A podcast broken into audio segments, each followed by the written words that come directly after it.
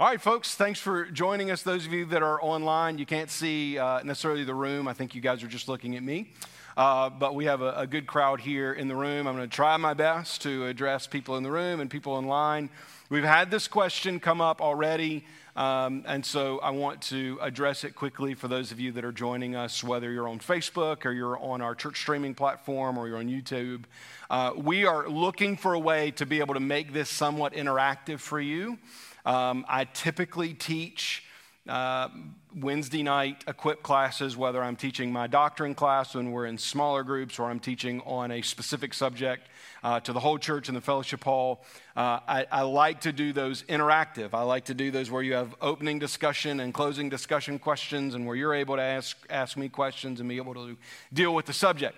It's going to be much more difficult for us to do that in this room uh, with those that are present, and certainly with those of you uh, who are uh, distant from us but are still watching. So, we're going to work ways in for us to be able to ask questions, uh, not necessarily today. So, if you type something on there today, um, I'm not going to be able to respond to it immediately. For the people that are in the room, though, here's what they know. From the first 15 minutes, from 6.15 to 6.30, we've actually already been going for 15 minutes, but not on the subject. I'm giving them the opportunity to ask questions before you guys join us at 6.30 and as people still filter into the room. So we're going to do that every week. Uh, and uh, they're, they're going to be able to ask questions in here before you guys come on. But we're going to work on some ways to be able to make this a little more interactive if you would like that. And so we're, we're we're working on it. Today is going to be a lot of me talking, which, by the way, is why we're only doing uh, about an hour uh, because you can, you can only stand to listen to me talk for so long. All right? And there's only so much information you can digest uh, right off the bat, and um, particularly the fact that I'm looking out here. And some of you are retired, and so you were looking forward, like this was what you had to do today. Uh, but a number of you, you came here directly from work. And so you've already put in eight or 10 hours of uh, thinking, and now I'm going to ask you to do a little bit more. Uh, and so I'm going to try to keep this um, to, uh, to under an hour just for, for our ability to be able to process and uh, the, the lack of interaction that we're going to be able to have just because of the nature of being online and in person and then spread out here uh, in the room. So let me just introduce this semester. So we're going to run from today uh, through the week before Thanksgiving.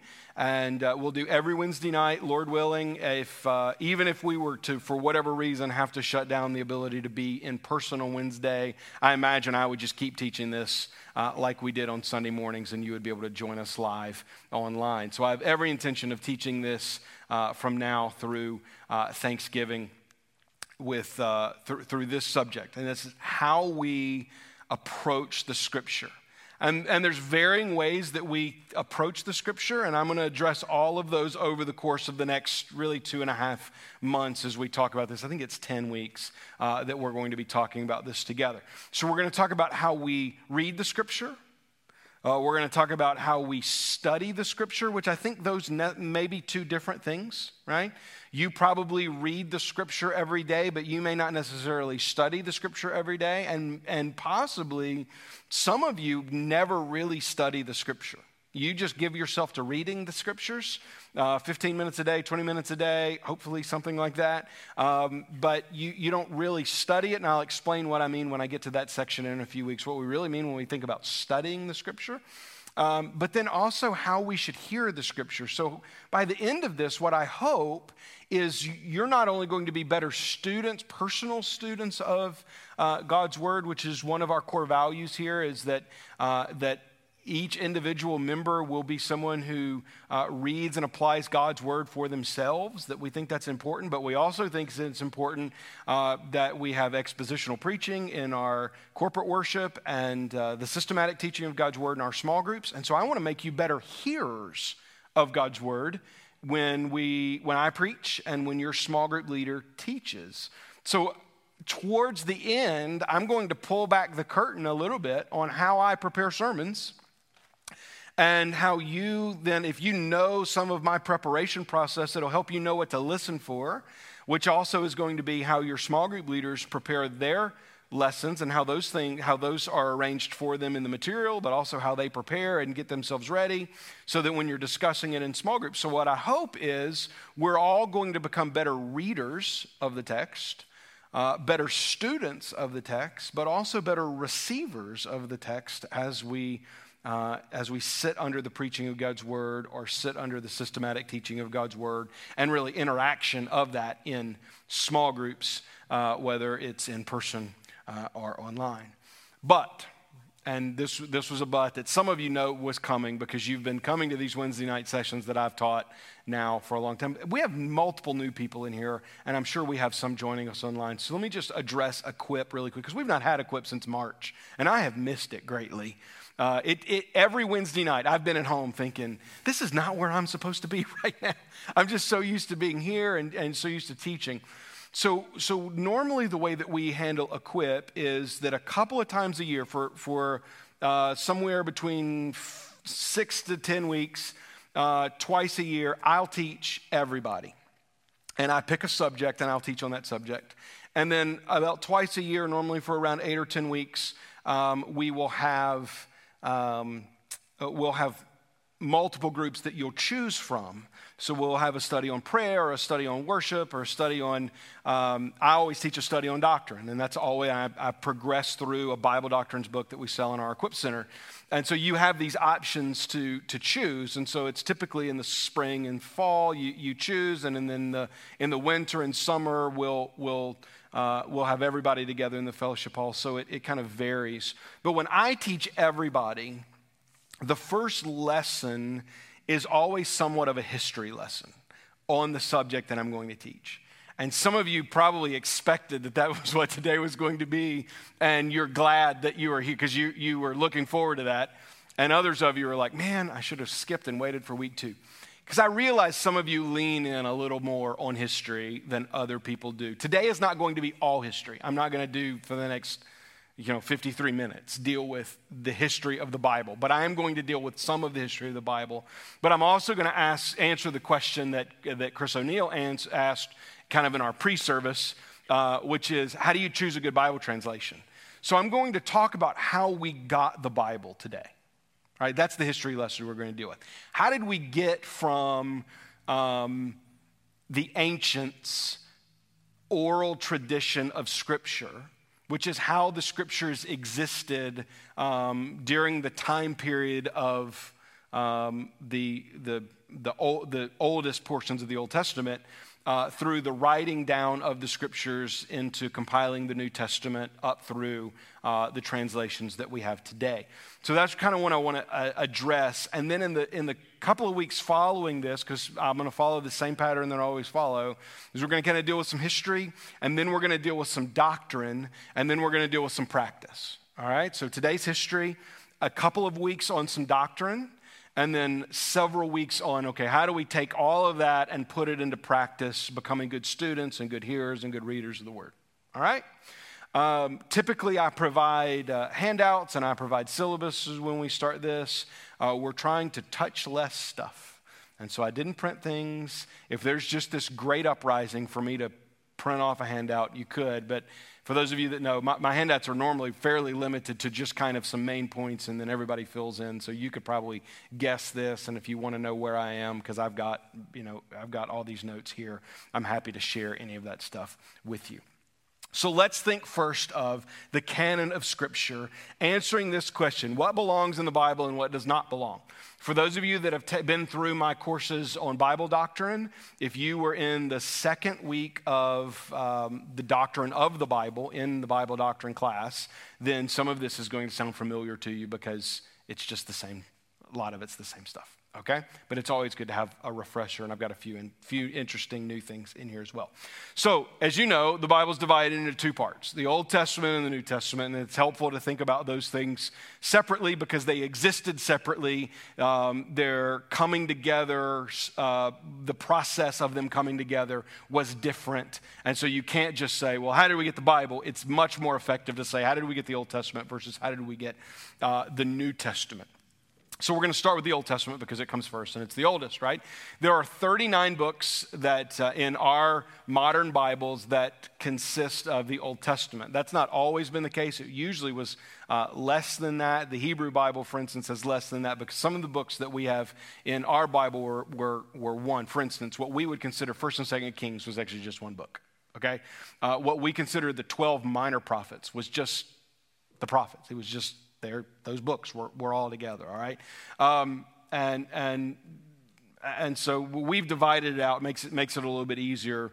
Um, really the division of it is not what matters so much. But how did we get that? How did we go from ancient people when i say ancient people uh, i mean people predating um, the phoenician alphabet that we're used to which would have been developed uh, what 1300 bc something like that, right? How did we go from, uh, uh, you know, Egyptian hieroglyphs to where, where you have Moses and the people of God in captivity, right, or in slavery to, to taking, taking uh, the land of Canaan and the promised land and then beginning to write things down. So, how, how did that transition? Well, I think it's helpful to ask this question what was the first scripture ever written? Now, if you've taken my Bible doctrines class, don't answer that because you know the answer. Does anybody know what was the first scripture ever written? Don't say Genesis. The Ten Commandments, that's right. The first scripture to ever be written down was not written down by man, it was written down by the hand of God. That God called Moses to the top of the mountain, and what does God do? God writes for him scripture. And the, the writing of the Ten Commandments, actually, actually, separate from this, was text a question from somebody uh, just yesterday asking what language God uh, inscribed the Ten Commandments in. And I thought, that's a really good question because I don't know, because what we know to be true about Hebrew and the development of the Hebrew language is that it was in its very, very early stages, at least during the time of Moses, if not if not maybe one or two hundred years too early. Um, in, in far as the development of, of the Hebrew language that the Proto Hebrew, which became biblical Hebrew, ancient Hebrew that we think of uh, as being the, what most of the Old Testament was written in. So we don't really know what God chose to write it in. We just know that God wrote it. And so God writes the Ten Commandments, and then God inspires through the work of the Holy Spirit working in Moses to begin the process of recording in some way the oral history of God's people that becomes the first five books of the Old Testament Genesis, Exodus, Leviticus, Numbers, Deuteronomy. Um, Moses passes and he kind of passes the mantle on to Joshua, who Joshua then begins to write as well, probably writes uh, at least the end of the book of Deuteronomy, possibly contributing some additional uh, work. Most of this still being communicated orally. Uh, at least for a couple of hundred years, most likely, being communicated primarily orally. Doesn't mean none of it was written down, uh, but, but that most of it was from person to person communicated orally. Remember, we're still very much dealing with a, um, a an oral based culture where uh, the ability to read was not even something that people were even thinking about as being necessary. Until we get to um, about 1000 BC, uh, when, when we would date David and then Solomon and then the kings of Israel. And what we begin to see happen is kings and prophets primarily become the authors of uh, the Old Testament that either kings were writing down what was happening during their time, or in most cases, scribes were writing down what was happening, or prophets, or the scribes of prophets were writing down what the prophets were saying. All right? And so we, we get this, this period of, um, of as much as 2,000 years. If we're going to count the oral part, much more than that, far, far more than that uh, likely of, uh, of tradition handed down from one generation, carefully handed down from one generation to the next. Uh, put into language that the people could read, which was Hebrew, um, recording uh, really three things. The first five books of the Bible, uh, the, are four things. The first five books of the Bible, uh, the, the uh, history, which were things like First and Second Kings, First and Second Chronicles, um, uh, Ezra and Nehemiah would be the end of the Ezra and Nehemiah, and then Esther being the end of the history. Uh, the poetry section, which would be Psalms, Proverbs, Ecclesiastes, Song of Solomon, and then the prophets.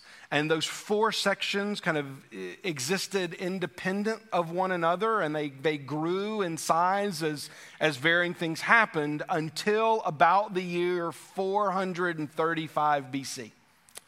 And in uh, right around 435, and don't, I mean, maybe it was 436, okay? But right around that time, about 400 years before Jesus, is when we really see the end of the final two sections, which was the history section and the prophecy section. Those both close at the same time.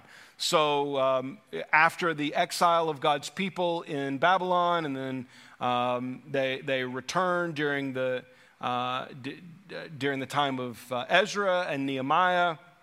Uh, we get the recording, the historic recording of the books of Ezra and Nehemiah. We also get the writing of the book of Esther.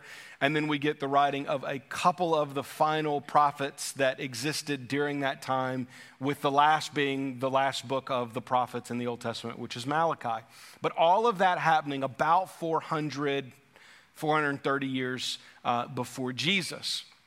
It's not that people no longer wrote anything. And we're going to talk about some of the things that were written during what we're known as the intertestamental period time.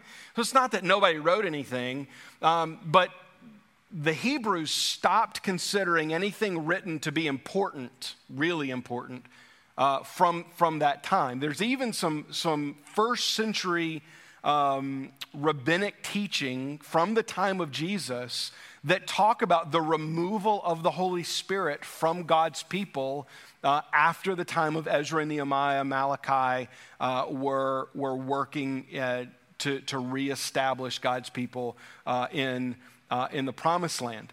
First century historians, um, the most famous first century Jewish historian was a man named Josephus. Josephus tells us a lot about uh, a lot about what Jewish culture was like during the time of Roman rule, during the time of Jesus. He even talks about Jesus and his followers briefly in some of his writings. And he talks about a broken line of prophetic succession, that, that there was this constant handing down of the mantle of prophet.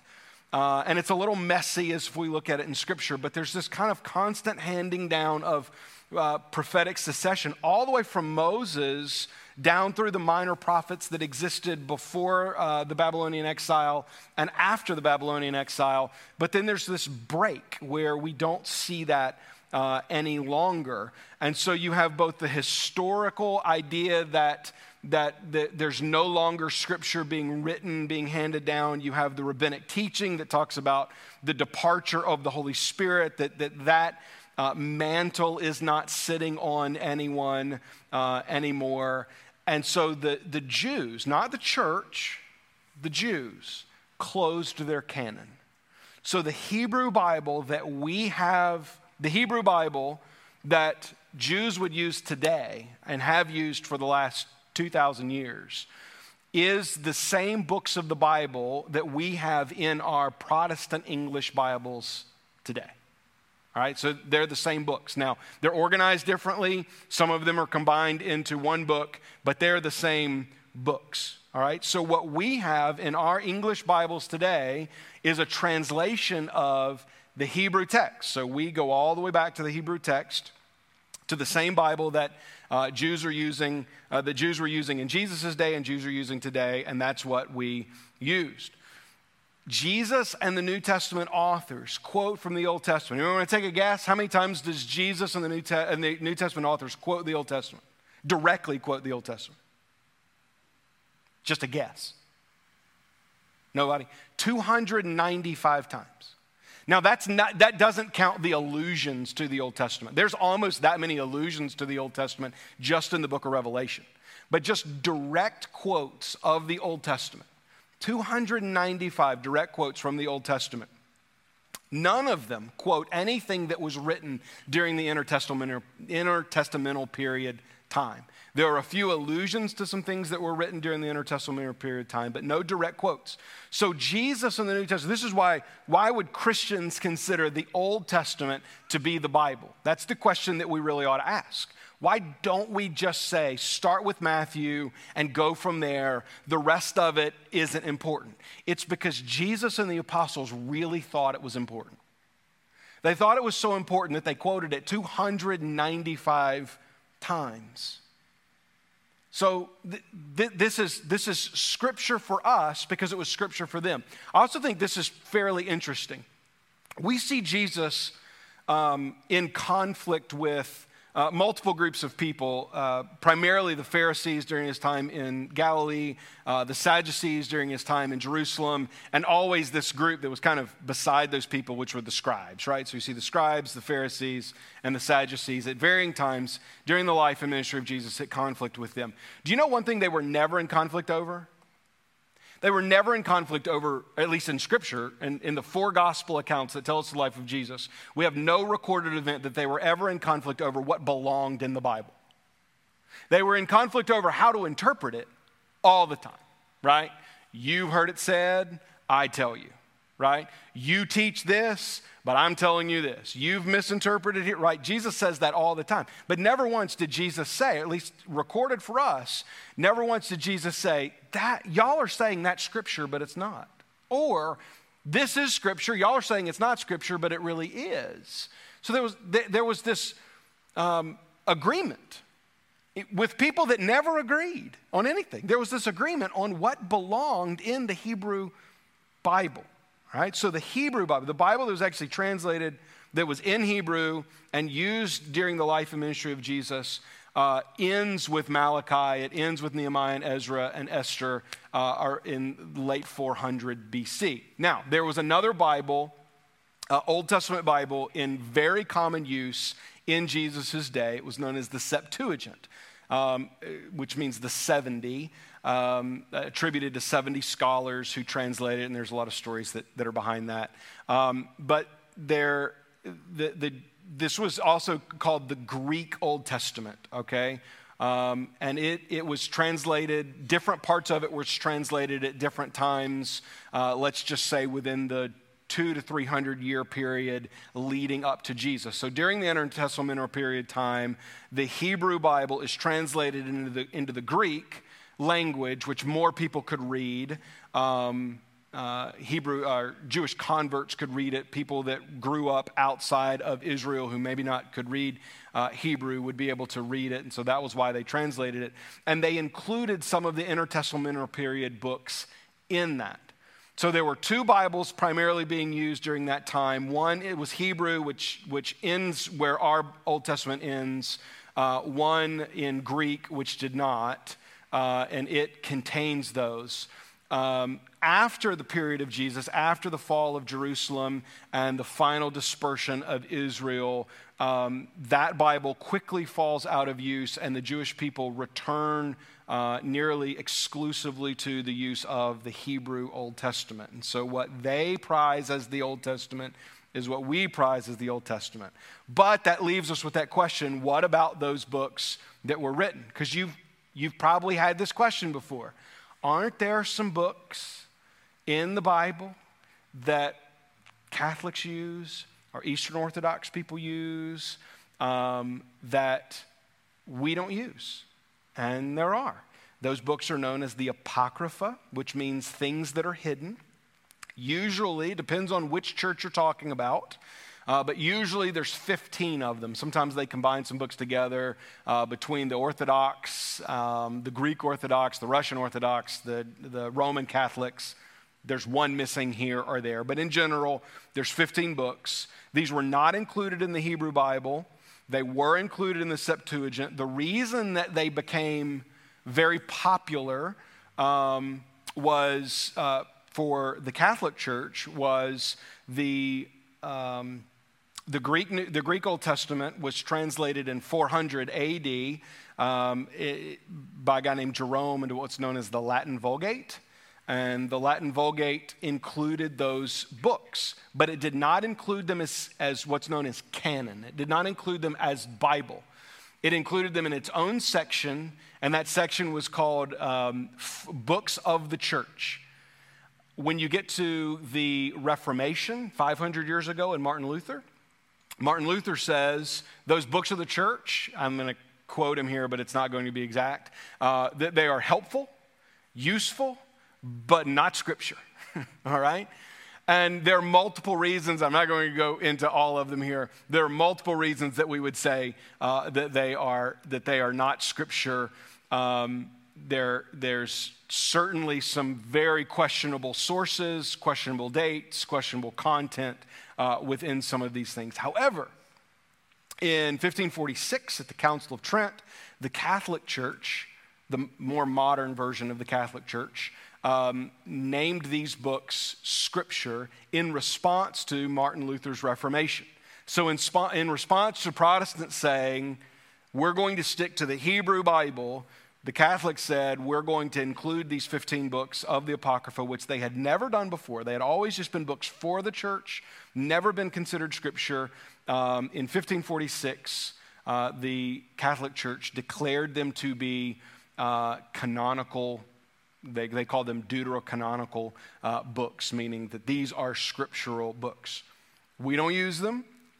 Uh, they were never considered scripture by Jesus. Jesus would have considered the Old Testament, the Hebrew Old Testament, to be scripture. None of the New Testament authors ever directly quote from, from them. Um, and they contain teachings that are inconsistent with the rest of the Bible. They contain teachings that are inconsistent with the rest of the Old Testament and the New Testament. And so uh, they, they cause more trouble than they are worth. And so we don't uh, listen to them. There are other books that were also written during that intertestamental period. Actually, one of those books, not considered apocryphal, was quoted uh, in the New Testament. The only place that we see something from the intertestamental period directly quoted is in the book of Jude, twice. Uh, well, once he quotes, once he alludes to um, something that was written in the uh, pseudo biographical work known as the Book of Enoch which Enoch certainly didn't write because Enoch existed before the flood. It was written about 200 years before Jesus. Um, it was widely popular Jewish reading of the day. Uh, and, and Jude, the brother of Jesus, in that short little New Testament book, uh, references it, um, but that doesn't make it scripture. He was just referencing something that was widely popular of the day. So you say, How did we get the Hebrew Old Testament? We listened to the Hebrews which is probably the best thing you can do, right? We believe the Jews that they said, This is our Bible, and we agreed with them. And so what we do now is we don't go back to the Latin Vulgate and translate it into English. We don't go back to the Greek Old Testament, the Septuagint, and translate it into English.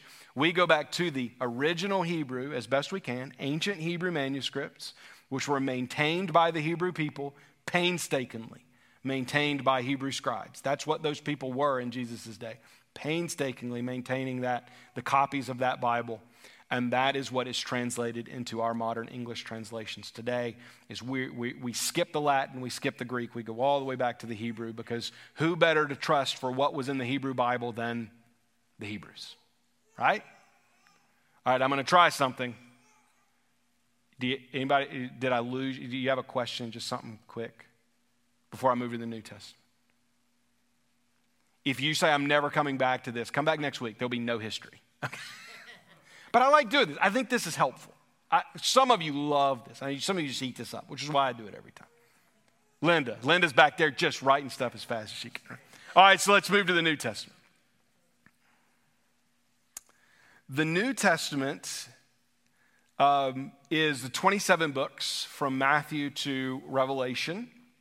Uh, the, first, the first four dealing with uh, the life of Jesus, the first three of those being the synoptic gospels, um, which means they, sh- they have a whole lot of, they'll have a whole lot in common, uh, likely with uh, Mark being written first and then Matthew and Luke using Mark as a, uh, as a possible source uh, there's some scholars, many scholars actually believe there's a, there was a, a, even a fifth gospel that predates Mark that they all three uh, relied upon. And then John writing uh, a different type of gospel with a different message, but all four really tell, telling us the same thing about the life and death uh, of Jesus. And then the book of Acts telling us the, the acts of the apostles, the, the, the work of the Holy Spirit um, from Pentecost through the spread of the gospel to three different continents, uh, and then the writing of the apostles to the church, um, really categorized in two uh, parts uh, one, the writings of Paul, and one, the writings of everyone else. And the writings of Paul divided into two parts the writings to the church and the writings to pastors. So, um, the you know Romans, Ephesians, all of those being writings to churches, and then First Timothy, Second Timothy, Titus being uh, pastoral epistles, and then Philemon's kind of the one that stands on its own. He just wrote it to a guy. Um, and then you have uh, the, uh, the other books that were written by James and Jude and John. Uh, and then you have Revelation, which kind of stands on its own, even though it is addressed to churches uh, as well. They, these claim, um, these either claim uh, what's known as apostolic authority, which means they were either written by apostles or they were written by someone uh, close to apostles. And Jesus promises uh, that this will happen. I want to read some uh, during this section from the scriptures. So in John chapter 14, in a couple of places in John kind of help us see, because we have to ask this question like, what gives them the right to do this, right? Why does this group of people think that if the Hebrews had closed, if the Jews had closed the Hebrew Bible, what makes them think they can write a New Testament, a new section to the Bible? Well, there's a couple of things in John that kind of allude to this. John 14, 26 uh, Jesus is promising the Holy Spirit. He says, But the Helper, the Holy Spirit, whom the Father will send in my name, he will teach you all things and bring to remembrance all that I've said to you. So it, Jesus tells them one thing here. He says, The Holy Spirit's going to help you to remember the things that I've told you. Right? So it's not just you're going to be on your own, but there's going to be divine authority that's going to help you uh, to remember these things. Then we skip, this is in the same speech here, into John 16 um, we read starting in verse 13 when the spirit of truth comes so that same helper he will guide you in all truth for he will not speak on his own authority but whatever he hears he will speak and he will declare to you the things that are to come right he will glorify me for he will take uh, what is mine and declare it to you so we, we have jesus saying the holy spirit's going to help the apostles do two things remember that which jesus told them and tell them new things that they and by extension we, the church, would need to know. So it's not that these men had authority on their own to write scripture. They have authority because they were given a special mantle by the Holy Spirit to do so.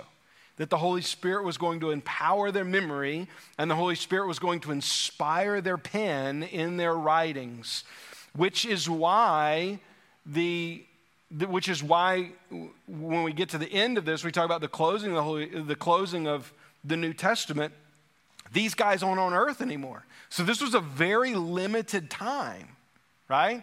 It's a very limited time that Jesus is talking, the, the people that Jesus is talking to here are going to be alive. So all of the New Testament needed to be written during the lifespan of those people. The apostles then claimed this authority. Um, so the apostles end up being the, the, the, disciples who are with Jesus, the, the 11, not counting Judas, um, Matthias, who they add. And then there are a few others who rise to the level of, the, of apostle, the apostle Paul becoming one of them. And he considers himself to be the least of, right? Um, but, but he says in, at the end of 1 Corinthians, we're going to read it, but he says in 1 Corinthians 14, he says, you need to consider my words the same as scripture, right? That, that what I'm telling you, if you're, if you're spiritual, any kind of spiritual, you're going to consider what I'm telling you to be uh, of equal weight of, of scripture. Then the New Testament does this. For instance, in 2 Peter 3, Peter, writing to the churches uh, in modern day Turkey, tells them, Paul's written to you, and Paul's letter is has he says it like this says, it has easy things to believe and it has or easy things to understand it has hard things to understand just like the rest of scripture. Now he, delve into what peter's saying there. What peter's saying is uh, what paul is writing is just like the rest of scripture right? Now what would peter consider to be scripture? Peter would have considered the old testament to be scripture. That's what he was uh, referencing right so he's saying what Paul is writing to you, the letters that we have in the New Testament, a disciple of Jesus is saying is on equal footing as the rest of Scripture. Then I think one of the most interesting places is in 1 Timothy 5. Now, in 1 Timothy 5, he's, uh, Paul is writing about elders. He's writing about what we call vocational and non vocational elders. It's the one place in Scripture that directly addresses, there's other places in Scripture that allude to this idea, but there's one place in Scripture that directly addresses the idea that some elders are going to be paid and some of them aren't. But to make that point, um, let, let, let's listen to how Paul makes that point, and then we're going to make this, we're going to help us let it see something. So in 1 Timothy 5, starting verse 17, let the elder who rules well be considered worthy of double honor, especially those who labor in preaching and teaching. For the scripture says, You shall not muzzle an ox when it treads out the grain, and the laborer deserves his wages. Then we to say, Well, that's really neat, right? He's, he's establishing something for the church that there would be men who would spiritually guide the church, and some of them, particularly those who give themselves to full time teaching and preaching, would be paid to do so, and that others would have you know, their source of income from outside the church. That's why we practice that here is based off of the teaching of this verse. But Paul does something there that's really unique. He quotes two scriptures. Now, remember, I told you that there were like almost 300 occasions of the Old Testament being quoted in the New Testament. Well, this is one of them, right? Paul quotes from Deuteronomy 24, verse 4 here You shall not muzzle an ox when he treads out the grain. But then he quotes, The laborer deserves his wages. But the laborer deserves his wages is not in the Old Testament. The quote, the laborer deserves his wages, is from Luke 10, verse 7. So we have an instance in the New Testament where the New Testament quotes Old Testament and quotes the New Testament and calls them what? Scripture. So here we, we see Peter writing and saying Paul's words are Scripture. We have Paul writing saying this is Scripture and this is Scripture. We have Paul saying his own words need to be considered as Scripture. So we have this we have this authority given by Jesus to the apostles as, as this special inspiration of the Holy Spirit comes upon them to remember his teachings and to write new teachings for the church. So, the majority of the books in the New Testament are directly authored by, um, by apostles uh, Matthew, John, uh, Romans through Philemon, so all the letters of uh, Paul, James, 1 Peter, 2 Peter, 1st, 2nd, 3rd John, Revelation are all apostles. There are a few, a handful, who, which are not directly called apostles in the scripture. Um, Mark being one of them, but Mark, the book of Acts tells us, has very close ties with Peter. So, what Mark is writing in what is very likely the first gospel is actually the story that Peter is recounting to him. All right? So you could call the Gospel of Mark the Gospel of Peter, because that's where Mark heard it. Mark got it from Peter, and um, he wrote it down. Luke and, and the Acts of the Apostles, Luke traveled extensively with Paul.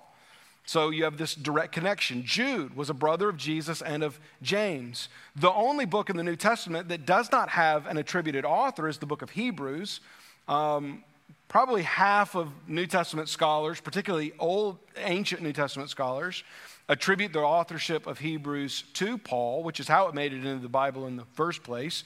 Uh, but even if it didn't, uh, it's still obvious. You read the book of Hebrews, this is what I tell people, and they're like, well, if we don't know the author, how can we know that the book of Hebrews is the Bible? And we say, read the book of Hebrews and tell me that's not the Bible. right? It's just, it, it carries the power of Scripture with it. Whether Paul wrote it, someone else connected to Paul, uh, possibly, uh, maybe even Luke himself, whoever it was, had a vast knowledge of the Old Testament, the sacrificial system, and, and knew how to make this connection to what was happening through the life of Jesus uh, in a way that uh, we would be missing something if we didn't have the New Testament book of of uh, Hebrews, even though it is the only book that we don't have um, an, an author for. So, why these 27 books? Because there are other ones, right? Why these? Why did we settle here? Well, first is they were wide, these were the 27 books that were widely used by the early church. So, we have writings from um, people who were alive, or who were called early church fathers, who were alive in the late first century who maybe even overlapped with like the apostle john who would have been the last of the apostles to die um, through the early to mid second century and even into the late second and early third century these early church fathers before there was this great organized church you had, you had all of these pockets, and you had these guys, they continued to write. But you know what they started doing? They, they started, there started being this difference where the authors of the New Testament in their writings were quoting the Old Testament. The early church fathers, you know what they were doing? They were quoting the New Testament. They were quoting the writings of Paul and of Peter and of the Gospels.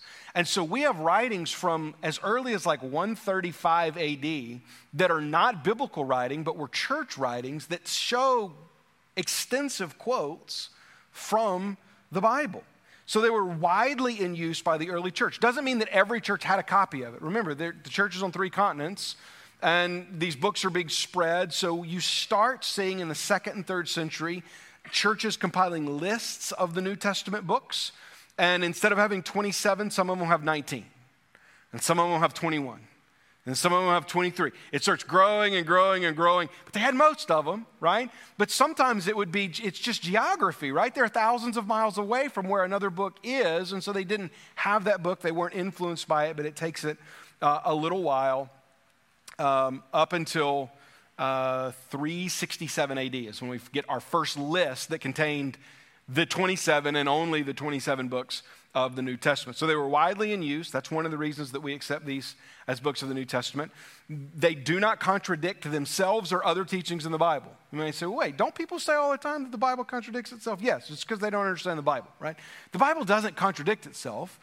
You have to understand the story that the Bible is telling, which, by the way, is one of the things that I'm going to do in here um, when we get later in the semester. Is I'm going to tell the whole story of the Bible in one sitting.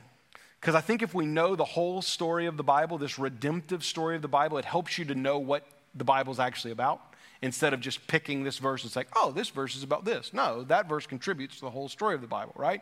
So none of these books, the 27 books of the New Testament, contradict the whole story of the Bible, while some of the things that were left out would contradict that, that whole story.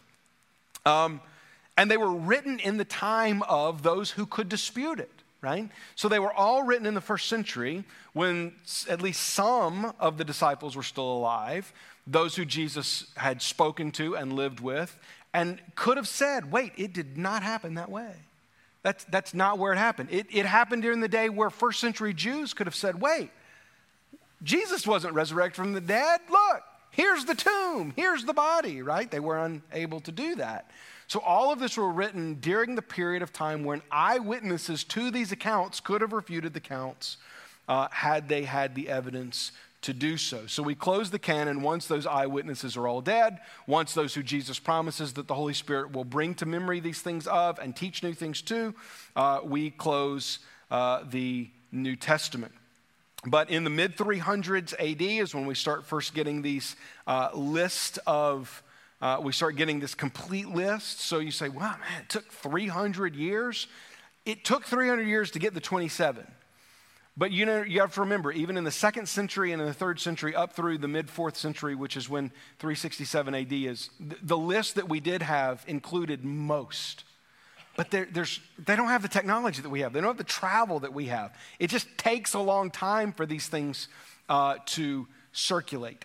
Officially, it was at the very end of the fourth century, in 937 AD. It was known as the Third Synod, uh, Third Synod of Carthage, uh, where the Western Church, uh, which is the forerunner for, we're, we're getting towards the establishment of the Roman Catholic Church at this point, but where the church, they, they would have these councils and they would send representatives from all of these churches together um, following the pattern that we see with the Jerusalem Council that takes place actually in the book of Acts.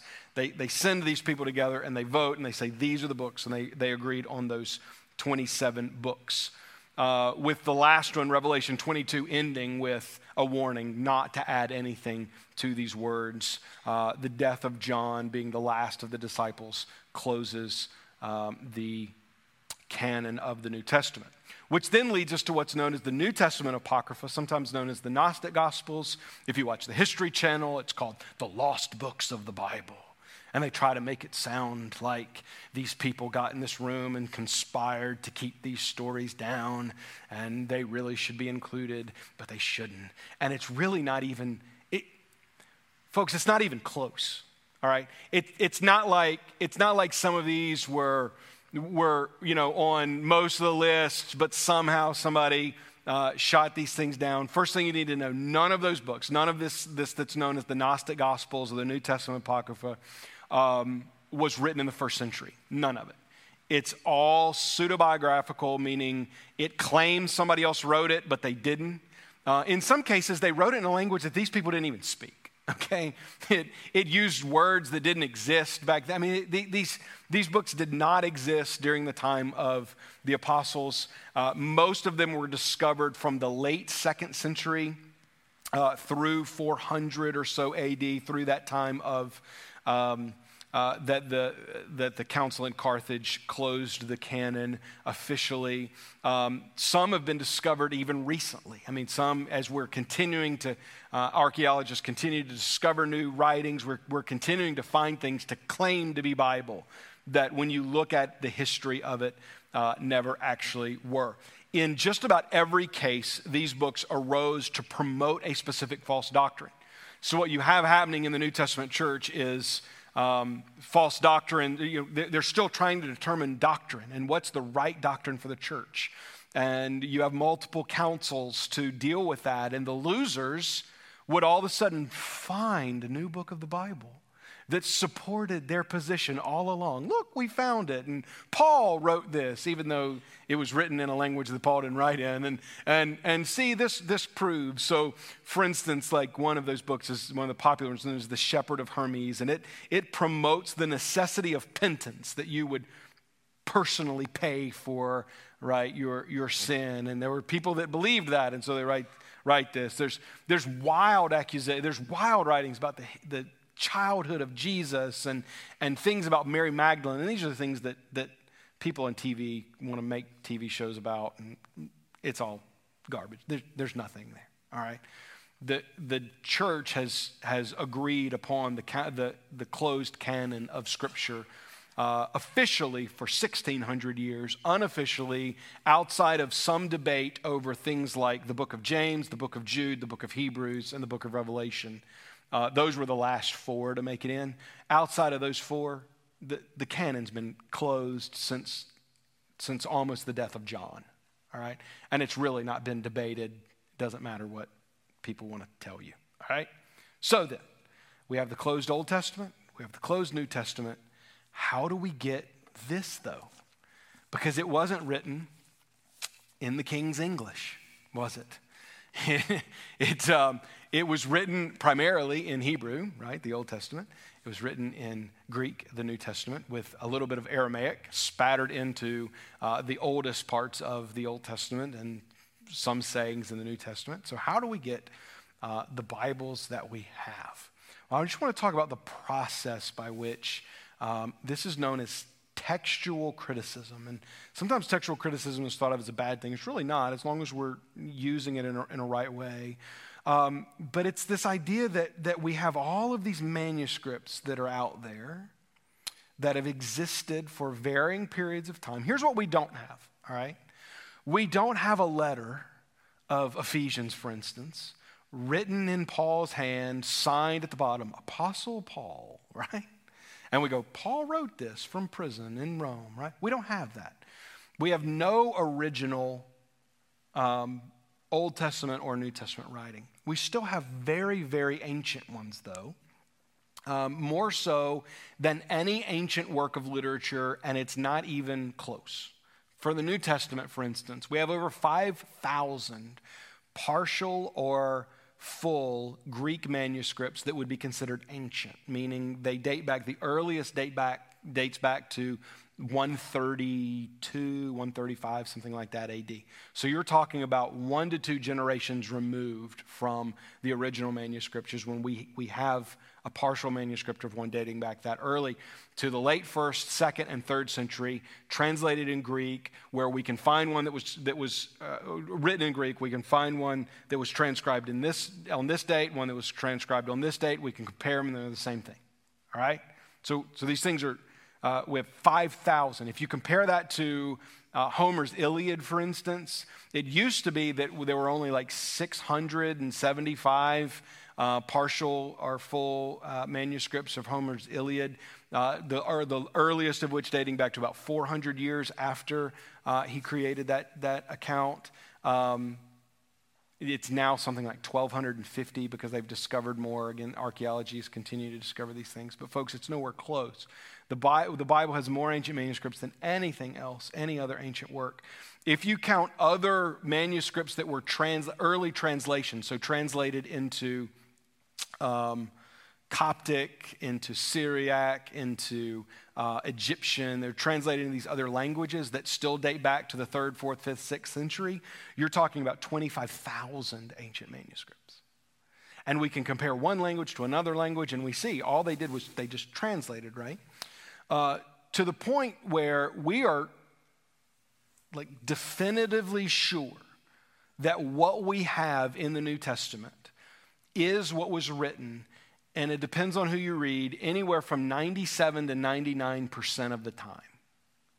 Meaning 97 to 99 words out of 100 in the New Testament that we have in the English Bible, that we translate, well, that we have in the Greek New Testament that we're translating the Bible from, are the words that were written. For the Old Testament, it's about 9 out of 10 okay?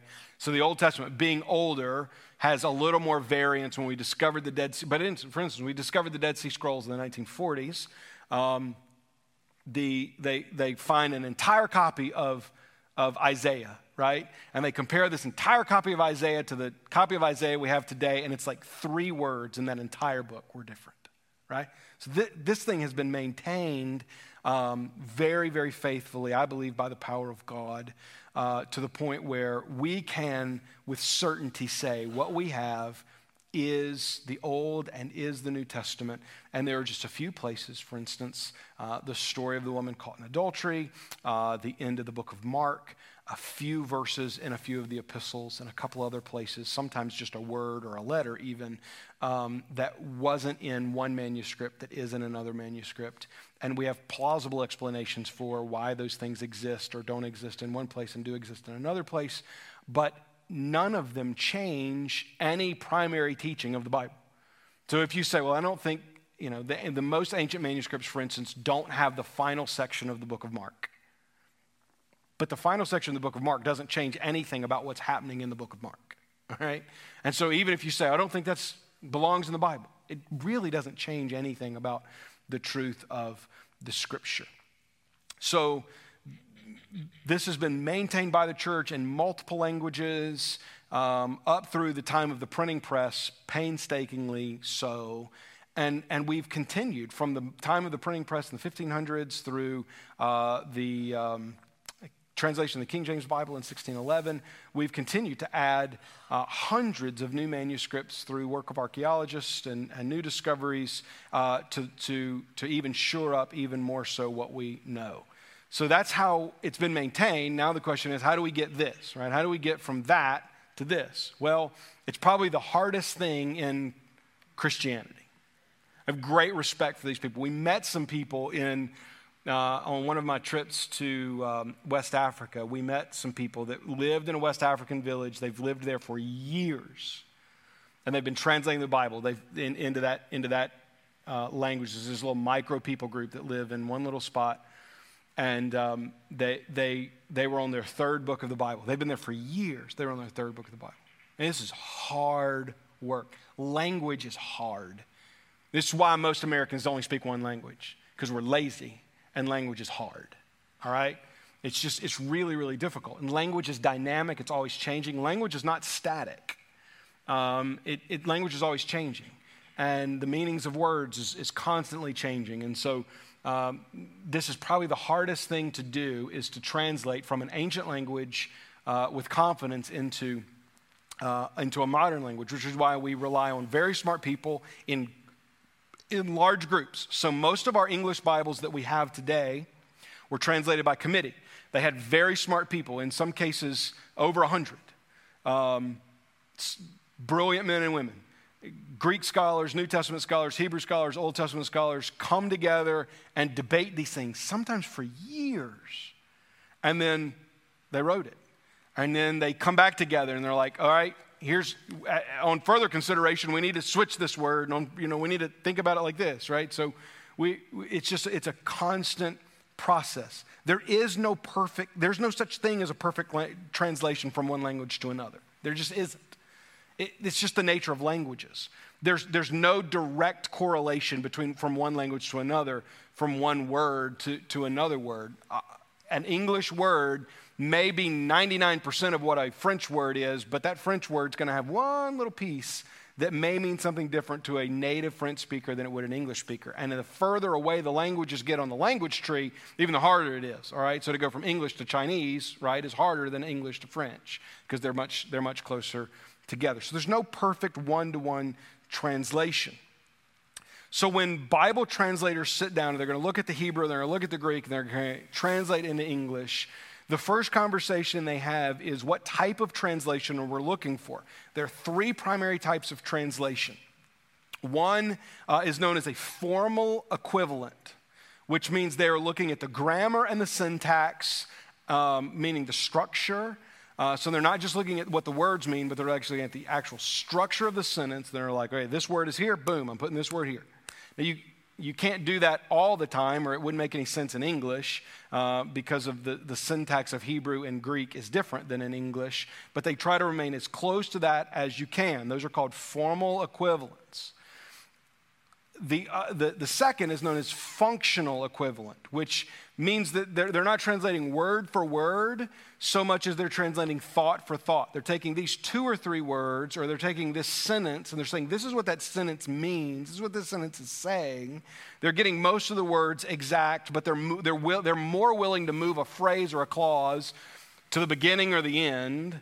Um, because it's going to make more sense to an English speaker um, and, and communicate more of what the original author intended. The third is a paraphrase. This is adding words or deleting words and phrases that have no equivalent whatsoever in the original, but just really trying to speak only to intent, not to the actual, um, actual words of the author. So, just quickly, because I'm almost out of time. That's not the Bible. A paraphrase is not the Bible. It's not to say paraphrases aren't useful. Uh, Bibles like the Message, right? That's, a, that's the most common paraphrase in, in modern English. I have a copy of it in my office. I think there's times that it's useful, but folks, that's not the Bible, right? That's one guy, Eugene Peterson, telling you what the Bible meant to him, all right? And he did a pretty good job in most places, but it's still not the Bible. The other two are, are on a range. No Bible is fully one or the other. They're all on this sliding scale and, and really, what you have to look for when you're looking for a Bible, because we want you to choose a Bible, right, that you can understand and it's going to be helpful to you. you. You, have to, you have to look at that and figure out what makes the best sense for your mind, because your mind works differently than, than mine does, all right? So, in major English translations, we're looking, or in English translations, we're looking for something that's reliable, meaning it's telling us what the actual Bible, the Greek and Hebrew Bible, said. It's readable, which means it's using words that we understand, because to use words that we don't understand, the Bible might as well be in French, right? And that it's theologically unbiased. We used to not have to mention that, but we have to mention it now because there are theologically biased Bibles out there now that are, um, they're neutering the Bible, right? They're taking things out of the Bible that they don't like. Uh, I guess this isn't new. Thomas Jefferson did that. You can see his Bible in the Smithsonian. He cut entire pages out of it because he didn't like miracles, and so he cut them all out. Um, that's happening on a different level today. Um, but you want a Bible that's readable, you want a Bible that is reliable, uh, you want a Bible that, and I'm going to say this, and, and uh, King James fans, don't get upset with me. You, you want a Bible that's modern. And here's why I'm going to say that language is dynamic language changes. And because language changes, um, we stop using certain words. And if the only place you see a word used in that way is in the Bible, is it really helping you very much to use that word in that way? Guys in the back, it's 729. How long is the live stream going to go? I got 15 minutes. All right, so just stick with us. I'm going to be done in five. I just want to make sure it wasn't going to cut off on them. So let me give you one example of, an, of a word that was used, and, and I'm not picking on the King James, okay? If, if you want to use a King James Bible, it's fine. I just want to, I'm prodding you a little bit. Um, first, we don't have an official Bible of our church. I preach from the ESV, which is the uh, extra spiritual version. It's the English Standard Version uh, of the Bible. I, it's, not, it, it's not perfect. There, there are times that I'm like, eh, I would have, I look at the Greek, I look at the Hebrew, I'd have said that differently. Uh, another good translation is the uh, Christian Standard Bible, becoming very popular. It's actually owned by Southern Baptists, Great Commission Baptists, for those that were here in the pre session. Um, we own it. Um, I've, not, I've decided for several reasons not to switch to preaching from it, uh, but I do use it. I do use it in my own study sometime. But here, let me give you one example with the King James that, that, that to me is an issue. I think this, this stands out to people. When you get to heaven, what kind of dwelling place is going to be waiting for you? Go ahead and say it. It's a mansion, right? It's not a mansion, though. The King James in John 14 tells you that Jesus is going, in my Father's house, there are many what? Mansions. There are now entire, you know, uh, gospel songs written about my mansion in heaven. This is just a great example of how language is dynamic. In 1611, when they weren't wrong in translating it that way, they did not envision this, you know, 5,000 square foot home on the water, right? That's what we envision. When you picture mansion, you picture this huge brick thing, you know, huge fields on the water. That's what you picture. That's not what they pictured in the 1600s. In the 1600s, they were still using Middle English. They were in the late period of Middle English. Um, and the word mansion in the Middle English just meant dwelling place. It came from the French word maison, which just meant house, right? Which came from the Latin word, um, which came actually from the Greek word monē, which is the word that's in the Greek New Testament in John 14, which literally just means room. That's what the word means. The word means room. So modern translations say, In my father's house there are many rooms. And that's what the Greek, that's what Jesus said, okay? Jesus said, In my father's house there are many rooms. If you, if, if you want to go to your deathbed believing that there's a mansion waiting for you in heaven, I don't think Jesus is going to be mad at you. I'm not going to be mad at you. It's fine. But that's one example of probably 20 that I could just give off the top of my head that, that says, hey, a, languages change, and 1611 was a long time ago. and so to still use the words they used in 1611, you know, when you read Shakespeare in high school and you're like, I don't understand what this joker's saying, that was in the same time period. that we have the King James Bible, it may be time to move. So here's what I would, if you just look, some people love their King James because it's what they memorized in, right? Every now and then I'll quote scripture on Sunday morning as a sermon and I'll quote it in the King James because it's what I memorized it in as a boy. Sometimes I'll quote from the NIV because that's what I used when I was in college and I was really getting into memorizing the Bible, right? Just things stick in your head that way. So here, do what I do. Have more than one copy of the scripture. I regularly reference two, three, or four different versions, English versions of the Bible, um, because I think they're, they're all going to be helpful to you. Um, but a modern translation that you can read is going to be your best bet at understanding what the Bible actually has to say. Last thing a study Bible is helpful, but you got to know that the study notes aren't the Bible. All right? When people ask me about buying a study Bible, I do recommend the ES, it's called the ESV Study Bible, not the ESV Women's Study Bible, not the ESV Student Study Bible, not the ESV Fisherman Study Bible, okay? It's just called the ESV Study Bible. It's a really big Bible. It never leaves my office because it's big. You don't carry that thing around. Um, but I, I, really like it. The NIV actually has a great study Bible too. I don't love the NIV translation of the Bible, but their study Bible is top three. And the CSB as well uh, is a new study Bible that came out, and Lifeway gave me a free one, and I was grateful for it. And it's in color. Uh, it's got color pictures, which I like. And um, sometimes pictures help, right? And uh, it, it's a good one too. But I have all three of them in my office, but y'all pay me to do this. You probably just want one because they run 50, 60 bucks but it's helpful. But what you got to know is those notes aren't the Bible. The Bible is the Bible, right? The little notes about the Bible can be exceedingly helpful, but they're helping you know what the Bible says, so you don't quote those like they're the Bible. You quote the Bible like it's the Bible. All right? So, that's how we got Old and New Testament, and it's how we got up through this that we're going to have uh, today. Next week, what we're going to deal with is some really like top level, because when I teach my doctrine in the Bible class, I go, I, I deal with like, I do this in five weeks. I'm going to do it in one week. Some really top level stuff about doctrine of the Bible. So before we get into how to read, study, and hear the Bible, we need to think about the authority of the Scripture, the sufficiency of Scripture, the inerrancy of Scripture. Um, the, we need to think about those things. So that's our topic uh, next week. I encourage you to come with uh, questions. If you've got questions, you could always email me, those of you that are watching online. I'd be happy to, to engage with you. People in the room, you can stay after. And again, we're going to work on ways to make this uh, a little more interactive, but I certainly hope you'll uh, be back. Thanks for joining us online. We're going to say uh, goodbye to you guys. Can I pray? Have you already clicked the switch? I'm going to pray. Let me do that. God, thank you that we have the technology to do this. There's people watching us online from the living rooms that uh, I'm grateful for a crowd in the room too. And uh, God, would you, we thank you that your Holy Spirit inspired um, uh, godly men to, to record scripture for us over the course of time and that you protected it so that we can know certain things about you, that we can know truth uh, and stand on that truth. As we saw last Sunday uh, in the sermon, that above all else, we can believe you. And thank you that we can believe your word that was preserved for us. I pray, God, that we will become better students of it. We ask in Jesus' name. Amen.